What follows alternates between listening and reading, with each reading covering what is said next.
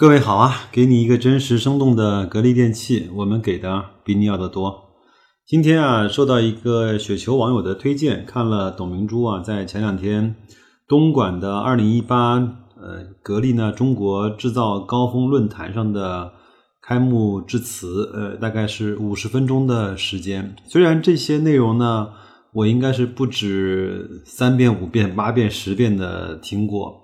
董总讲的这些内容呢，我基本上做到如数家珍，但是我觉得还是在这个时间点把这个演讲的音频帮大家截取了下来，还是想放给更多的朋友去听一下。一个呢是未必有很多朋友像我，嗯，比较了解格力，也比较了解董总的为人跟他的一些经历。呃，还有呢，就是在现在这个三十多块的格力的价位上，我们看一看格力它的掌门人，呃，每天都在思考什么内容？他这个公司每天都在做什么事情？他希望未来的几年在哪些方面进行一些突破？他这些突破是不是顺应了时代潮流？是不是顺应了国家意志？是不是顺应了一个好公司它该有发展的路径？在这个里面，我觉得还是非常有干货的。他从他讲了格力的一些历史，他讲了董明珠到了格力之后，它的利润啊，它的研发，它的整体的规模发生的一些变化。还有呢，它的空调，它更多的讲的是它在一些也极端的情况和特殊的地区也能够采取格力的空调，包括在美国的凤凰城啊和水水牛城的项目。还有呢，就他讲到他的工业制造、机器人，包括呃一些家电的设备、小家电，包括手机，也包括了他也非常直言不讳的说，这次的分红是为了更好的发展，是为了让大家以后获得更好的分红，也非常敢说的提到了，比如说像华宝啊、春兰啊、志高啊、科龙啊，也提到了别人说他。是网红，他也直言不讳说：“我就是网红。如果我不是网红，整天在外面参加这样的活动，敢说的话，那我的公司很可能早就被姚振华收掉了。”当然，这个我觉得，呃，他有他的评判，资本市场有资本市场的规则，这个我们不来做评判。但是，至少从我来看，他在外面做网红，更多的事情是在为格力摇旗呐喊，是在为国力格力做不遗余力的推广。呃，他还有呢，说现在的格力的股票跌的比较多，那你们赶紧买，我们要要对股民负责的。这个呢，我觉得一个董事长能够一把手在这样的公开场合说你们赶紧买我们的股票，这个是需要一定的胆量和魄力的。呃，第二个呢，哼，董总一直还没有把股民这个词改成股东啊，哪怕持有一百股的格力股票。也应该是格力的股东啊，而不是股民。当然，这个是我自己的一些呃粗浅的看法。那我觉得还是利用周末啊，把这个五十分钟的节目听一听，思考一下。你现在如果持有格力的话，你到底看重的是格力的什么？是它能赚钱，还是它能讲故事，还是它希望往好的地方去发展？有人说董明珠这个大嘴巴，什么都讲，什么都。呃，愿意说，其实我认为董明珠董总是一个非常有政治觉悟、非常有嗯深思熟虑、非常有高瞻远瞩的一个企业家。他非常知道现在中国要什么，他也非常知道未来的一些发展的路径，需要一些企业承担这个国家呃成为制造业的脊梁、成为制造业的栋梁的时候，他。呃，应该是格力，应该是跳出来成为这一个，呃，嗯，无论是在国家还是在党旗下面的一个非常好的标杆企业，这样的企业会被嗯国家所去重视、所去推崇、所去偏爱。这样的方式，在中国这个呃经济体制内的发展，应该说是一个最强大的发展路线。那好吧，我不啰嗦了，那就各位先听听录音，听完之后有什么想法和见解，或者是你的感受，欢迎你在后台留言给我。那就这样。东莞的朋友们，大家下午好。我很高兴啊，今天来到了东莞市。东莞市在我心目当中的印象非常的深刻，有无数个制造企业在这儿，但同时我们东莞也因为前几年的扫黄，让东莞知名天下。但是今天，我希望我们东莞的知名天下是来自于我们的中国制造。实际上，我进来以后，刚才放的这个短片，是我已经经历过的，但是我依然的感受到心情澎湃。这是因为我们有一种使命感，我们在当下一个新的时代，如何来创造新的辉煌？如何能为我们祖国的强盛？贡献我们自己的力量，同样，今天是我们每一位都应该思考的。我记得在今年的广东团的代表会上，总书记到了我们团里来，给我们广东给予了巨大的肯定，同时也给我们指出了希望。和要求，广东是中国改革开放走在前列的省份。我们因为改革开放有了这样的机遇，才使我们每一个人把自己的智慧展示出来。所以，我们广东走在中国的四个前列，如何保持？在今天，我们大家要重新思考。过去，我也参加过很多的论坛会，但这这些会上，我们更多的考虑的是，谈的是如何赚钱，如何赚钱。今天已经不是我们讨论的题目。而我们讨论的题目是如何走在前列。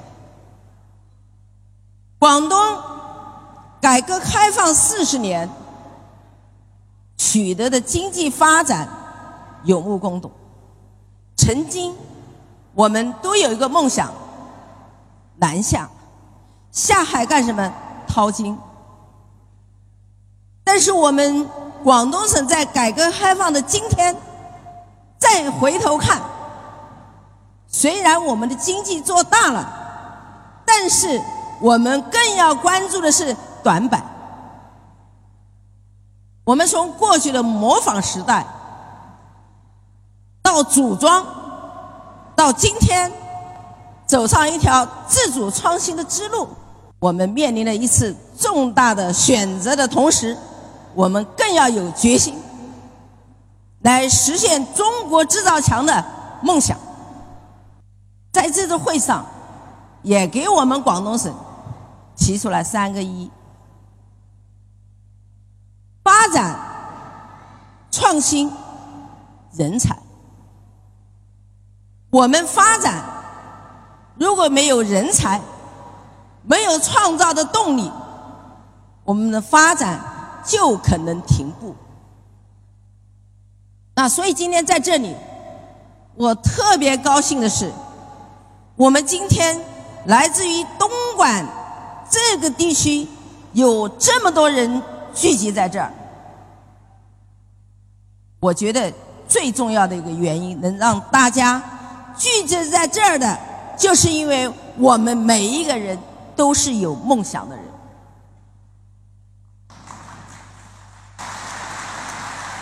其实我们在发展的过程当中，在我们每一个行走的过程当中，我们会遇到无数的困难、无数的挫折，甚至于我们在发展的过程当中，当你和一部分利益在做博弈的时候，你遭到的打击，我想，我们今天在座的人。和我一样，都应该有感受。但是我们在任何时候都要有信心，坚定自己的信念。没有信念，你无论是在温房内，还是在狂风暴雨之中，你都可能被击垮。但是我们有了信念，那我觉得我们将会排除一切困难，来实现我们的梦想。今天在这样的一个讨论场合，我们大家都知道。我们遇到了最大的国际的现在面临的中美贸易战，可怕吗？担心吗？我觉得没有什么可怕，没有什么担心，只要我们坚持自主创新，我们只要坚持我们的信念，用中国的制造，用我们的创造，把这个爱献给世界。你能容下世界，世界就能容下你。所以，我觉得今天这个会议最大最大让我感受到是一股力量。我已经是一个六十多岁的老人，但是坐在的台下都是年轻人。我相信未来的三十年、四十年的发展。你们将为这个国家，为这个国家的强大，来展示你们的才华和智慧。有人曾经问过董明珠：“六十多岁了，你可以享受了。”但是我觉得人的最大的幸福，不是坐在那儿享受，而是你挑战的每一天。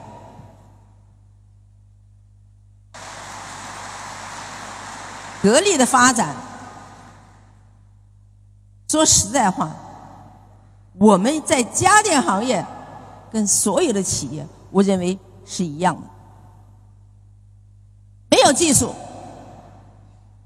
没有技术怎么办？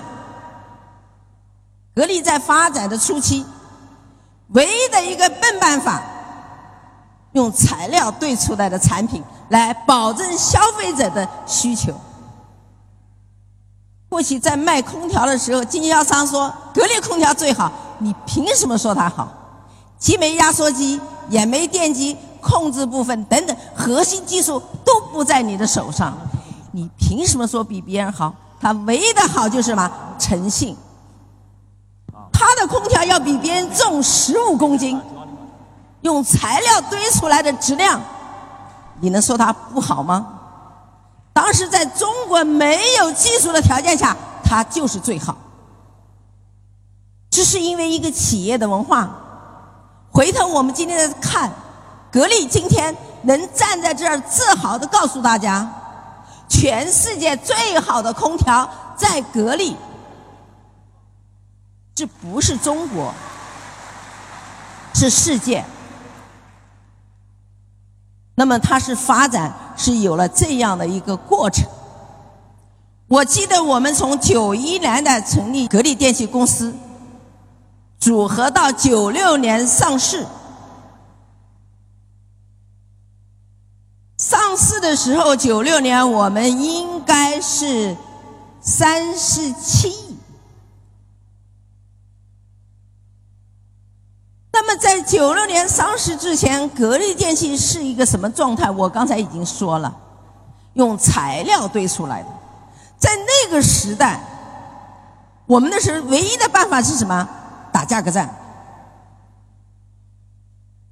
那格力电器在这个情况下，格力电器内部又是一个什么样问题呢？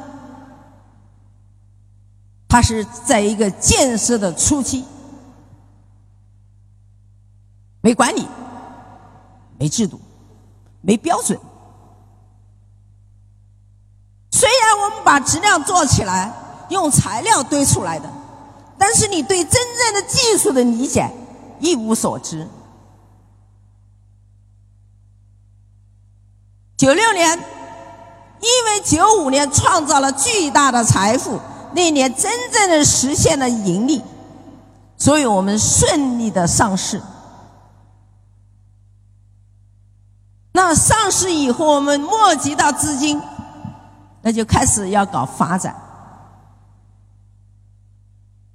我们整个股市上募集到资金是五十亿左右，但是我到今天为止，我们给股民的分红，应该我没有记错的话，在四百亿左右。我们足足的给股民的投资回报。用分红已经让他获得了几倍的成长，但我们的股票，以我个人为例，我当时拥有的一万块钱的原始股，已经翻了两千倍以上。所以，一个企业它一定要有社会责任担当，无论是对股民。无论是对社会，无论是对你的员工，更重要是对你的消费者。没有消费者，前面的三个责任都承担不起。所以，格力电器在九五年为了抓质量，因为我们也坦诚的面对，要承认自己的不足。我记得我们九五年之前。格力电器的采购，从技术的角度，没有一张图纸，一个技术员人员可以定采购。他说哪家好就哪家好，所以存在了诸多的导致了企业面临的问题。我相信今天你们在座的，肯定也会有我们当时的问题，比如说内外勾结问题，啊，用官方语言讲叫腐败问题。进来的产品的部件是否达到要求，没有人知道。谁给钱好处，谁的产品就可以进来。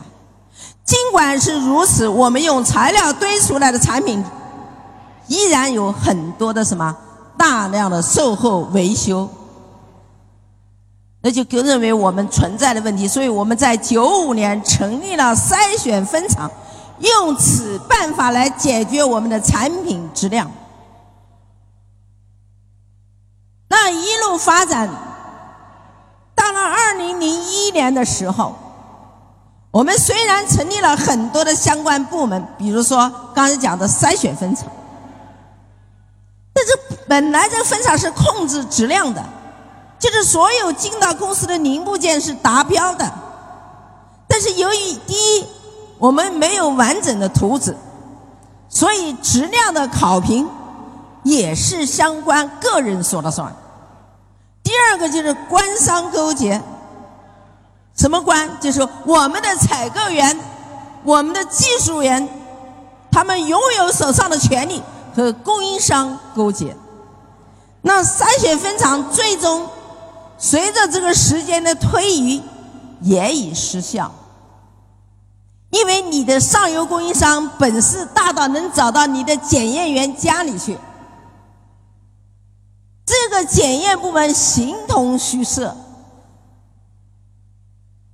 那所以我们有了筛选分厂，为什么还会出现停线呢？甚至于很多起的员工罢工。在二零零一年，我们就在研究究竟是怎么了。我们有制度，有要求，有规定。但是，为什么还会那么多的劣质的零部件上线？为什么多起发生员工罢工？二零零一年，我们设立了无数个信箱。这个信箱摆在哪里呢？过去也有，摆在厂长的办公室门口。我想请问。厂长的权力大到说随时叫你走人，你这个员工还敢去投诉吗？所以那个总经理信箱形同虚设，没有价值的总经理信箱，那我们就一层一层听到的声音都不是真实的。所以，二零零一年把总经理信箱设在了厕所。设在了食堂，设在了我们墙的角落没有人的地方。怎么样？我们有时最高的时候收过七百封投诉信。这就我要回答。今天有人问我，说董明珠，你的企业搞到今天这样，你们学的是哪一个国家、哪个企业的管理？我说没有，我们的管理模式是我们在实践当中不断的纠正纠错，最后成为了一套完整的管理模式。我们的管理模式现在已经。在国家进行评审，可能有一天，我们的管理模式将成为中国的标准。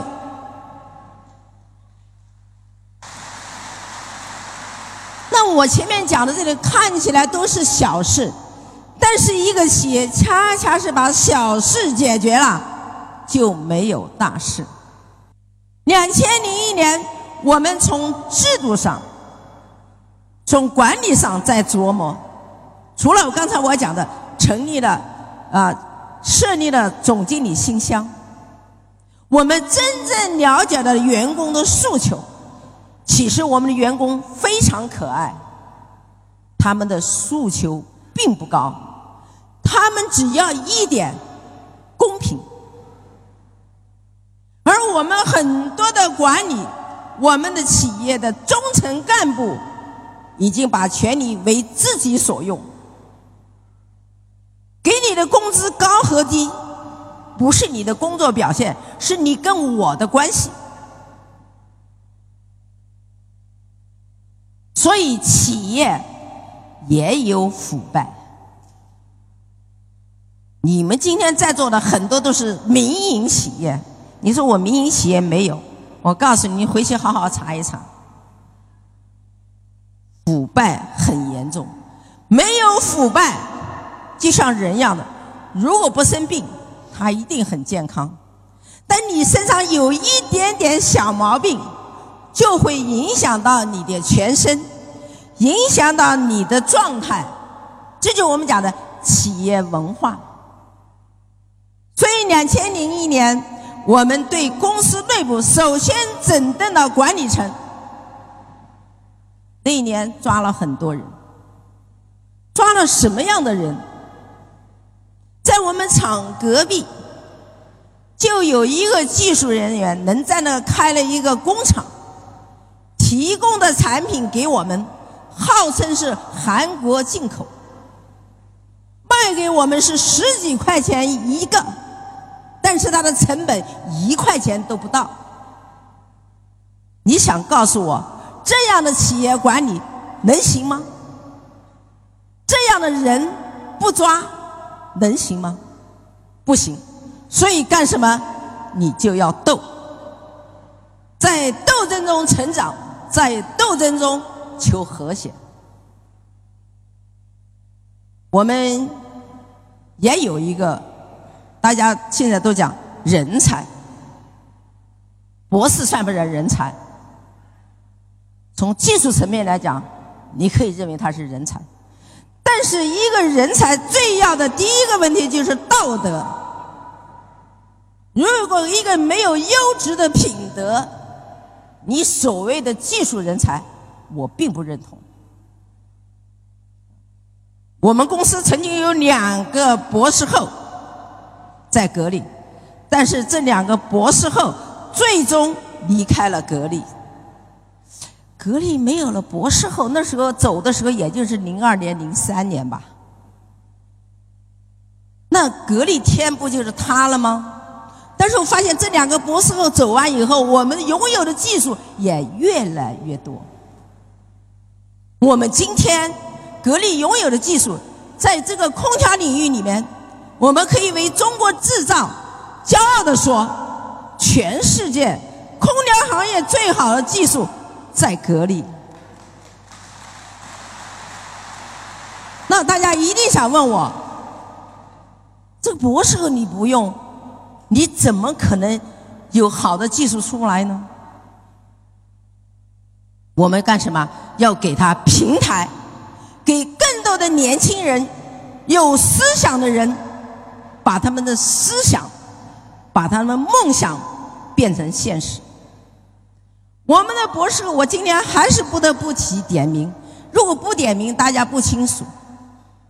我们这个博士当时在清华大学博士做智能专业的两位，一位来到格力，当时我们很兴奋，意味着中国的智能的专家百分之五十到了格力。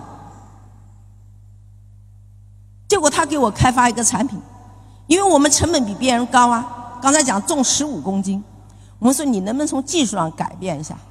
他就创造了一个节能。啊，这个降低成本的产品，降低了多少呢？四十块。那降低这个成本以后是干什么呢？消费者买了这个空调以后，不知道这个空调是开了还是关了，温度多少也不知道，这不明显的叫做偷工减料吗？这能怎么能称之为技术呢？啊，所以当时我们就很生气。啊，也找他谈话，而且技术队伍强烈的抗议。为什么？因为他不是带领一批年轻人去搞技术开发，他天天干什么？上班了就把门一关，接待什么？接待供应商，因为他的权力巨大，他可以说哪家的产品好，他就好，没有标准，没有规定。在这样的情况下。我提出来，必须把它免掉。当然也有分歧，因为我不是搞技术的啊。你们在网上有人看，董明珠不会搞技术，但是为什么我在当董事长以后，我们格力电器的产品完全发生了颠覆性的变化？是因为我们牢牢记住，消费者的需求就是你开发的方向。结果大家要把它免掉以后，我们的领导也有分歧啊。有人说把它搞掉了，那不是说格力不注重人才啊，不重视技术。结果这个人走了以后，到了科隆，科隆今天不在了啊。再后来到了志高了，你用志高空调吗？不用。所以，我觉得一个企业的文化建设、对人才的培养，一定要有清醒的头脑，要进行的头脑。所以，我们在二零零五年开始有了自己的压缩机、电机，在这时候，我们就走向了一条真正的自主创新之路，特别是压缩机。我们很自豪，是吧？人家说我耳朵很灵，我到那里就一坐，听到那个声音就知道是不是格力，因为格力听不到声音，听到声音肯定不是格力，对吧？这就是什么？这就是创造。所以我们对创造的理解是什么？今天总书记提出来了。饭碗要端在自己的手上。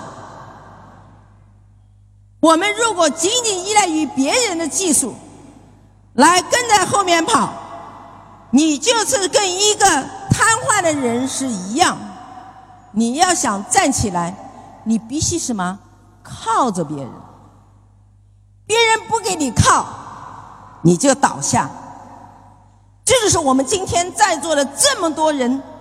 来自于不同行业、不同企业的企业家们，要认真去思考。我们宁可走得慢一点，但是我们一定要掌握核心技术。但是中国，啊，我已经讲了三次了，格力可以代表中国制造，可以喊出让世界爱上中国造，但是一家不行。我们希望更多的企业能够同心协力。这个大数据互联网的时代，我们已经不是过去单打独斗，我们中国的企业要携手同行。今天一定有很多是为格力配套的，是吧？那我想，我们共同研究的是如何把我们的品质、把我们的技术做成世界级的。大家看到我刚才有一句话啊，我是经常跟我员工讲，我们即使今天我们的技术已经站在了领先的地位，但是一定要记住，创新。是永无止境的，就像我们，如果你站在山顶上，从底下看你，已经是最高峰，你不要忘记，你的头顶还有星空。所以，我们创新是一个企业的永远的话题。无论你做的多好，你也要创新。比如说，我做手机，可能大家都看网上，啊，到处一片指责声，格力手机不好，你怎么知道我好不好？你把你自己搞好行不行？啊，我好不好？我很清楚，因为未来我们这时代是在变化的。当有一天我的手机让你跟我家庭的所有的产品都能连成一片的时候。你在手机上可以看到，通过我的空调看到家里的情况。你通过你的手机看到你家里来了陌生人没有？同时，我们在未来的大数据互联网的时代，究竟是一个什么样的时代？我们曾经在过去的几年，大家一片恐慌，啊，互联网，互联网好把我们传统企业。就要压垮，但是你错了，没有我们这些制造业，你那个有用吗？你总不能个个都变成马云，就卖东西吧？你就网上卖东西，也得我们有产品给你吧？所以我觉得我们做制造业的，赚的钱很辛苦，不像搞房地产，不像搞金融，更不像搞投资，那也不叫投资，叫投机。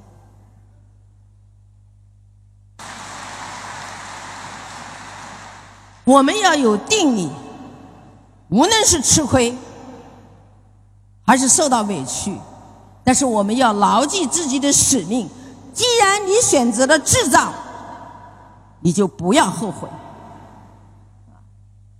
所以，当一个人在走的过程当中，是吧？刚才主持人说我是网红，我是网红。我网红的原因有很多种。对吧？甚至要骂我，天天无事不干就干网红。我要不干网红，我要不公开发声，那姚振华不把格力收了，对不对？我们连一个讲真话的勇气都没有，你还干什么？还谈对社会负责吗？所以，格力电器是我们家电行业唯一一个不做房地产、不做金融的企业。我们就坚守自己的信念，把制造做到极致。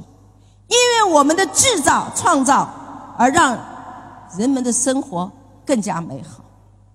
所以，我们格力电器空调已经成为我们一个部分。我们已经从一个单一的空调发展到多元化的企业。首先讲空调，啊，这空调是我的主业。大家讲空调，可能最关联的就是冷气。从来没有人把空调跟暖气结合起来，就在低温的地方没有办法能让它制热。所以我们的北方传统的供暖都是用什么？用锅炉，用燃气。那是因为什么？因为我们没有技术，所以我们就要创造技术。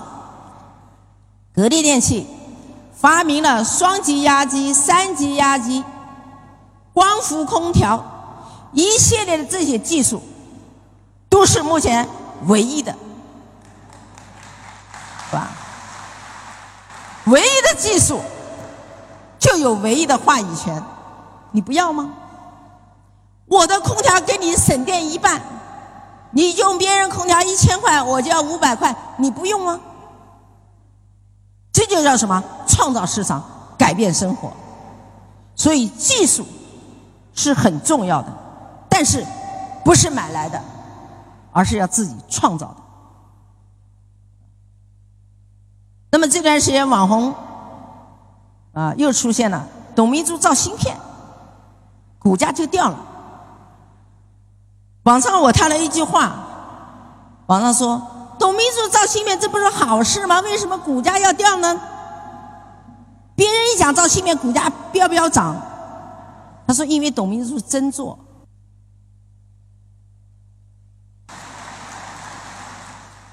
那么多芯片，研究那么多年，国家给了那么大多的科研支持，没做出来，真的有那么难吗？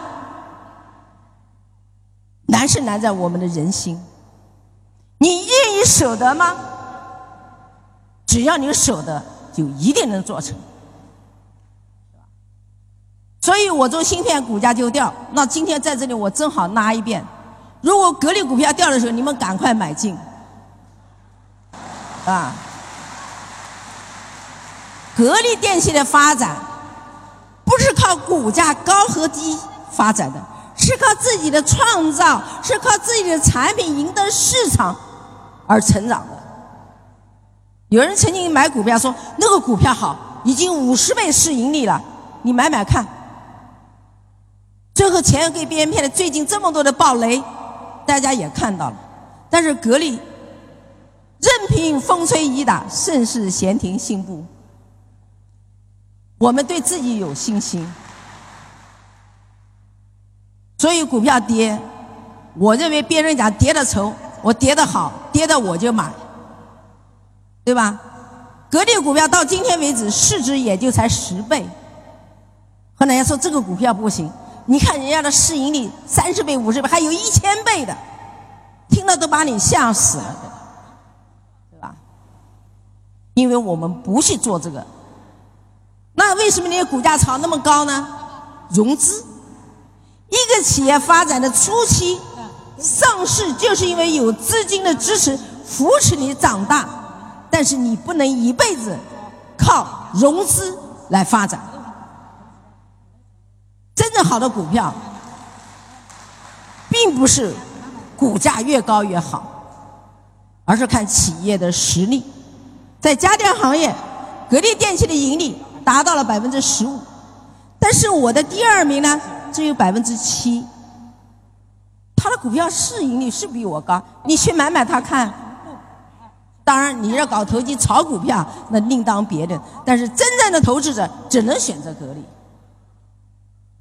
我今天在这讲，我就承诺，我从来都对我的股民负责。讲到这里又讲，去年没分红，网上又是炒了一片。董明珠，你为什么不分红啊？我们投资的就是要分红，不错。但是那个企业投资上市二十年没给你分红，你也不吭声。我给你分了十年红，就今年不分红，你叫啥？对不对？你是一个长期投资者，十年都持有手上，十年都给你分红，十一年不分红，为了再发展的更好，给你分红分的更多，有什么不可以呢？对吧？所以我实在是想不通。但是，我也无所谓，因为人最大的是什么？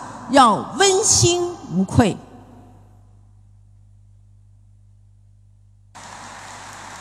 所以，格力发展，我们从空调能把我的空调在美国最高温的地方啊，我们很多在座肯定已经到美国去过。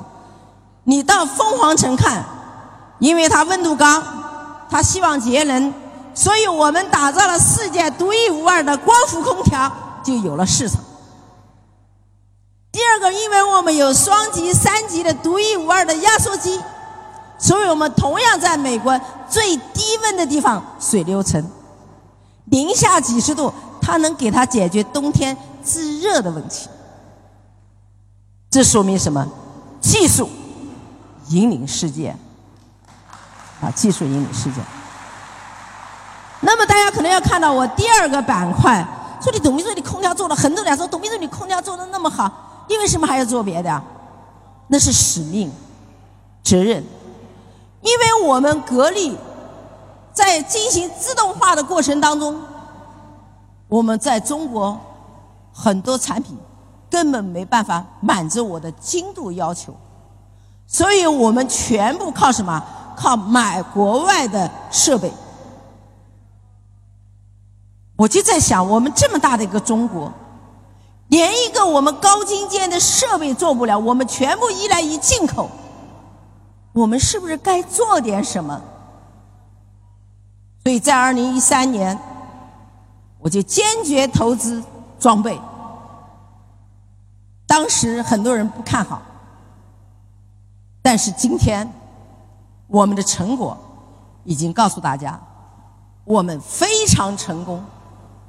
而且我们这里关键的技术，全部由我们自主研发，或者是跟我们中国的一些企业合作。格力电器到今天能成为世界级的，当然我不反对别人搞引进，但是我们有自己的战略。我们公司没有一个高鼻子蓝眼睛的外国人。全是中国人，这是第一个。我们一万两千多个技术开发人员，全是中国的高校毕业生。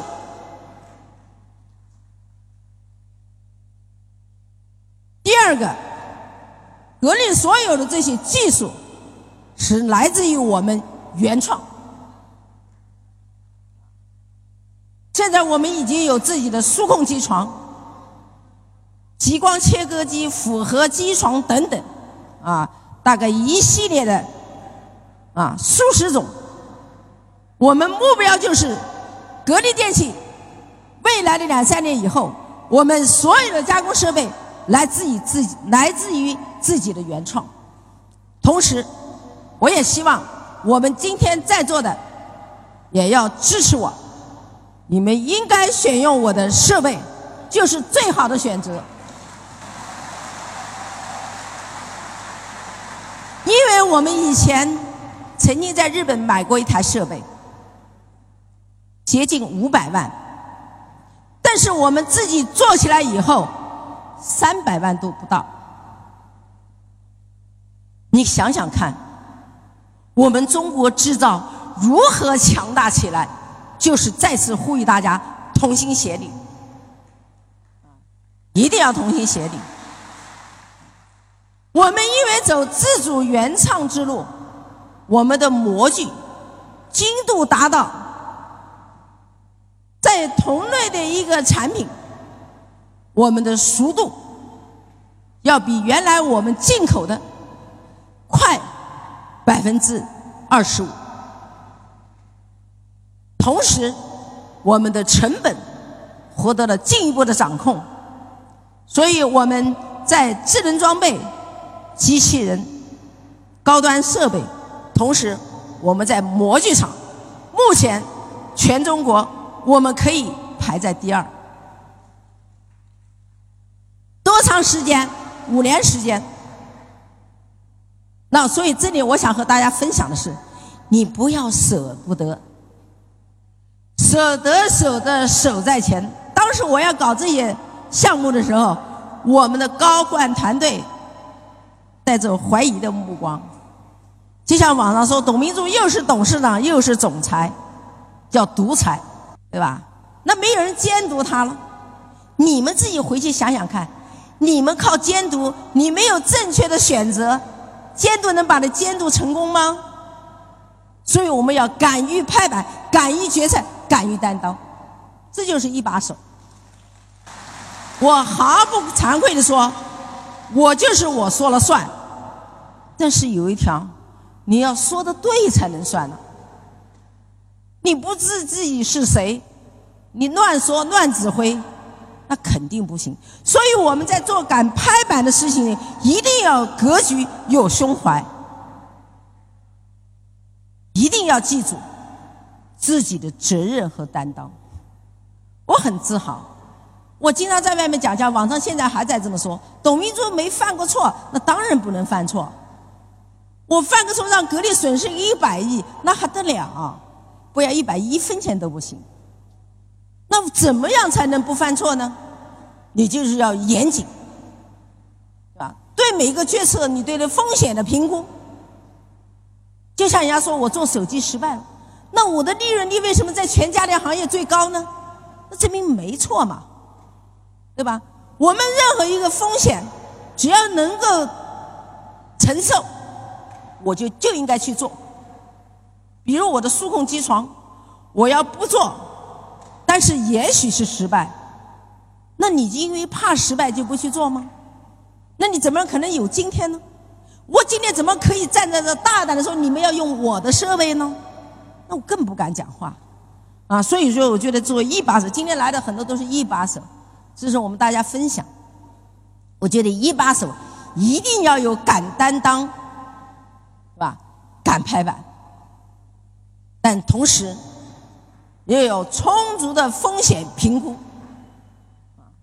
最好不有失误。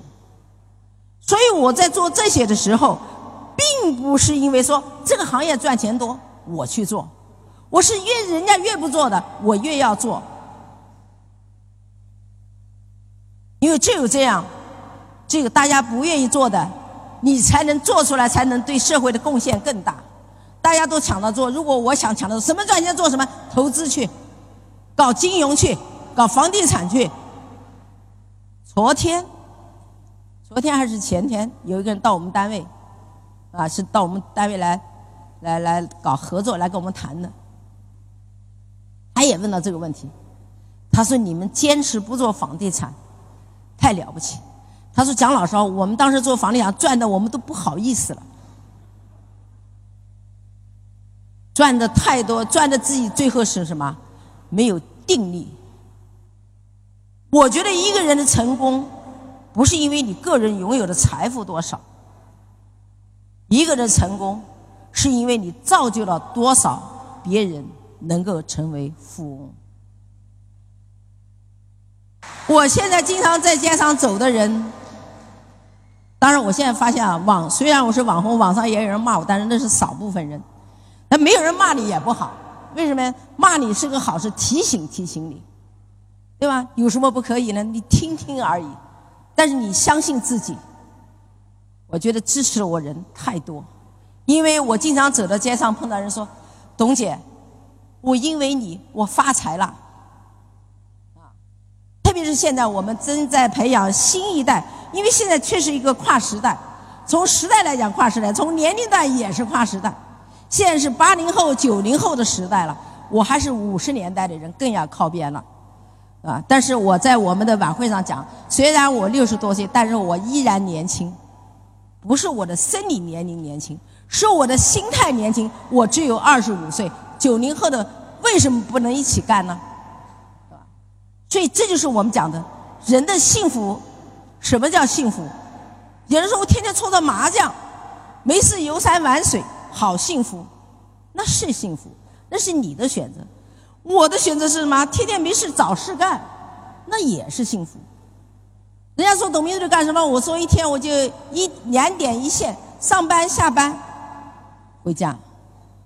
呀，那么枯燥，那么累，何必呢？但是因为你回头再一看，上千人、上万人，因为你，他们生活的很幸福，难道你不幸福吗？一定幸福，啊！所以说，我觉得。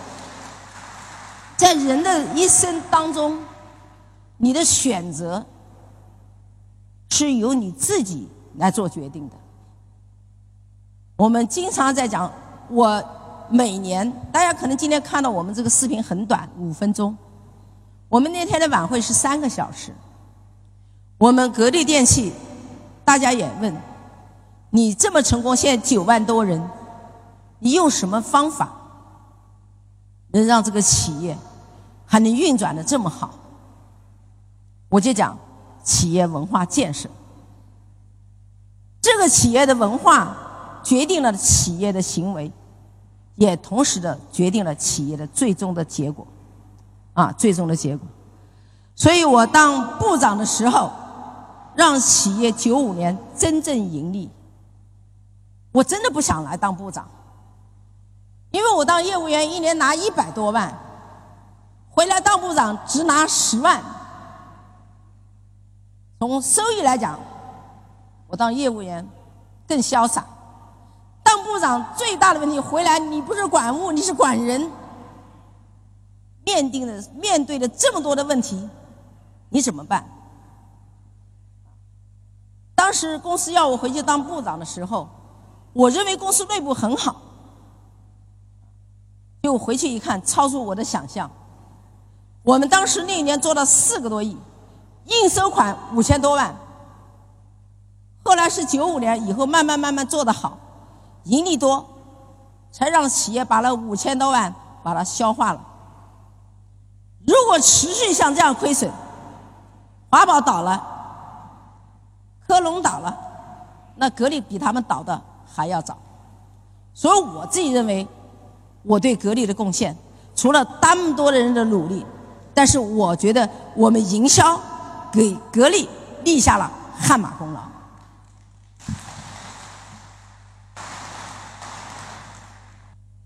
所以我觉得我很自豪。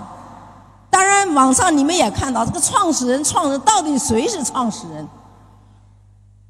我觉得，如果讲创始人的话，应该从八八年开始，那是有海利工厂，有冠雄塑胶厂。